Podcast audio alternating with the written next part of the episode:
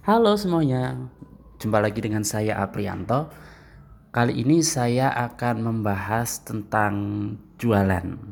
Nah, ketika kita jualan, ya pasti kita akan mendapatkan keuntungan dong dari hasil jualan, karena memang ada selisih harga dari apa namanya ketika kita ambil barang atau produk dan harga jualnya, harga beli dan harga jual.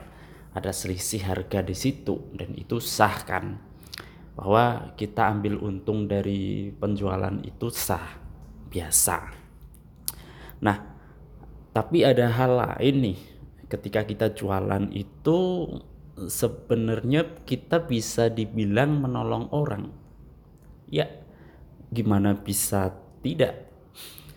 Contohnya gini, ketika ada orang yang butuh makan, dia makannya adalah nasi. Pasti dong butuh yang namanya beras. Ketika ada orang yang membutuhkan beras, kemudian kita jualan beras. Nah, kita menolong orang yang membutuhkan beras itu. Kita misalkan eh, butuh cukur cukur rambut. Udah panjang nih mau dipotong rambutnya. Kita membutuhkan orang untuk mencukur rambut kita. Nah ketika ada orang yang membuat jasa itu berarti dia menolong kita. Jadi ada hal uh, selain hanya keuntungan yaitu dengan kita berjualan atau dengan orang lain berjualan itu menolong orang lain yang membutuhkan produk atau jasa tersebut. Nah, semakin banyak orang uh, yang membeli, berarti semakin banyak orang yang kita tolong, dan itu artinya uh, semakin banyak keuntungannya. Nah, makanya uh, menurut saya gini, ketika kita jualan, kan selain dapat duit juga kita bisa menolong Nah, makanya sebaiknya niat kita itu diniatkan untuk menolong orang lain, bukan untuk mendapatkan uang. Ya kenapa? Kalau kita niatkan untuk mendapatkan uang, ya benar kita akan mendapatkan uang, tapi kita hanya mendapatkan uang. Kalau kita niatkan untuk menolong orang lain, saya nggak tidak bisa memastikan tapi uh, kita bisa berdoa semoga ketika kita uh, berniat untuk menolong orang lain itu dijadikan pahala oleh yang memberi pahala. Kan gitu. Dan ketika ada orang yang membeli kita niatkan untuk menolong insya Allah kita dapat pahala. Dan juga kita dapat uang.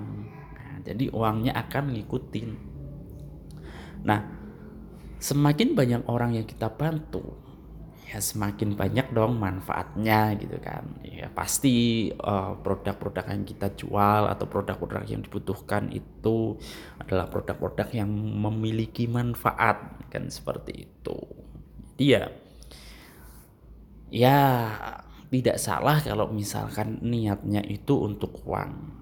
Tapi alangkah lebih baiknya kalau memang niatnya itu niat untuk menolong orang. Jadi uangnya dapat, pahala juga dapat insya Allah gitu. Dan kemudian gimana kalau misalkan ternyata tidak laku? Kan gitu. Kalau kita niat niatnya itu untuk menolong orang dan ketika tidak ada yang beli. Artinya kita mau nolong orang nih. Yang kita tolong nggak mau. Ya jangan baper dong. Iya kan? Karena kan kita mau nolong kalau yang ada yang kita tolong ya kita tolong. Kalau nggak ada yang mau ditolong ya udah apa-apa. Yang mungkin kita salah. Kita salah orang. Sebenarnya dia tidak butuh ditolong itu tapi butuhnya ditolong lain tapi kita mau menawarkan pertolongan yang itu kita salah bisa salah produk kita atau salah orang yang kita tawarkan. Mereka tidak sesuai. Nah, terus gimana caranya? Ya kita cari orang lain yang membutuhkan produk kita. Atau kita cari produk yang dibutuhkan dia. Ini apa namanya? Ini perpaduan. Jadi eh, ketika kita jualan, kita harus tahu pembelinya siapa. Nah, bisa kita menentukan produk dulu. Nih, saya mau jualan kacamata. Kacamata kacamata apa? Apakah kacamata gaya gitu kan? Atau kacamata yang ada manfaatnya? Misalkan anti blure gitu kan. Ya kita cari orang-orang yang membutuhkan itu. Orang yang membutuhkan kacamata anti blure, anti radiasi. Siapa mereka? Ya paling gampang pengguna gadget. Nah, ketika misalkan mereka tidak merasa butuh, ya kita edukasi bahwa sinar HP, sinar laptop itu mengandung blure.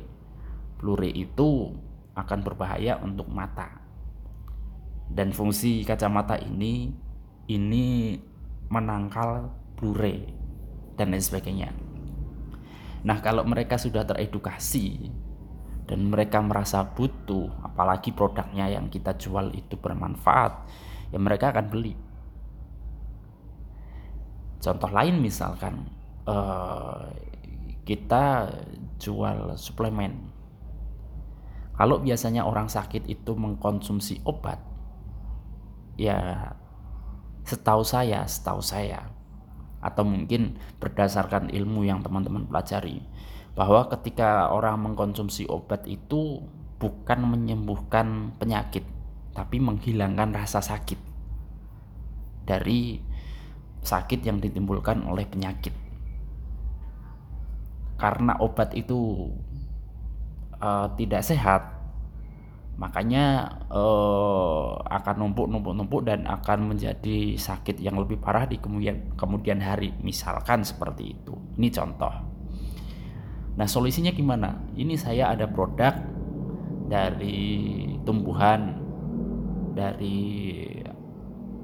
uh, madu dan lain sebagainya contohnya seperti itu dan ini aman untuk tubuh edukasi ketika kita tepat menjual kepada orang yang mereka membutuhkan ya laku tapi kalau misalkan mereka ah obat nggak apa-apa biasanya juga pakai ini kok Nah, ya berarti itu bukan sasaran kita atau kita bisa menjual kepada mereka tapi edukasi, edukasi dulu kepada mereka.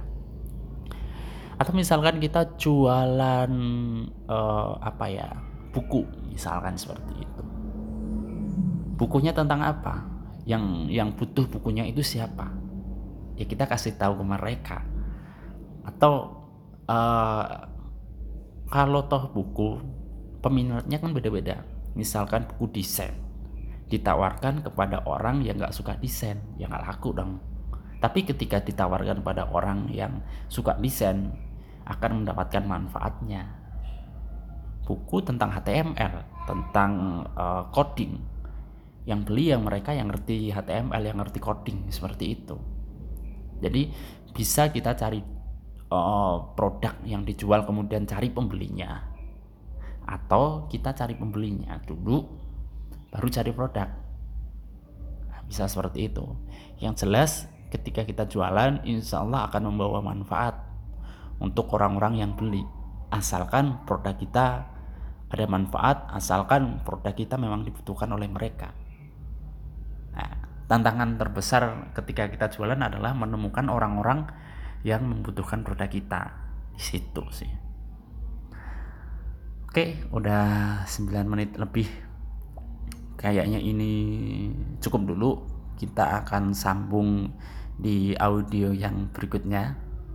Belum tahu juga mau bahas apa. Oke, dari saya cukup. Selamat beraktivitas kembali.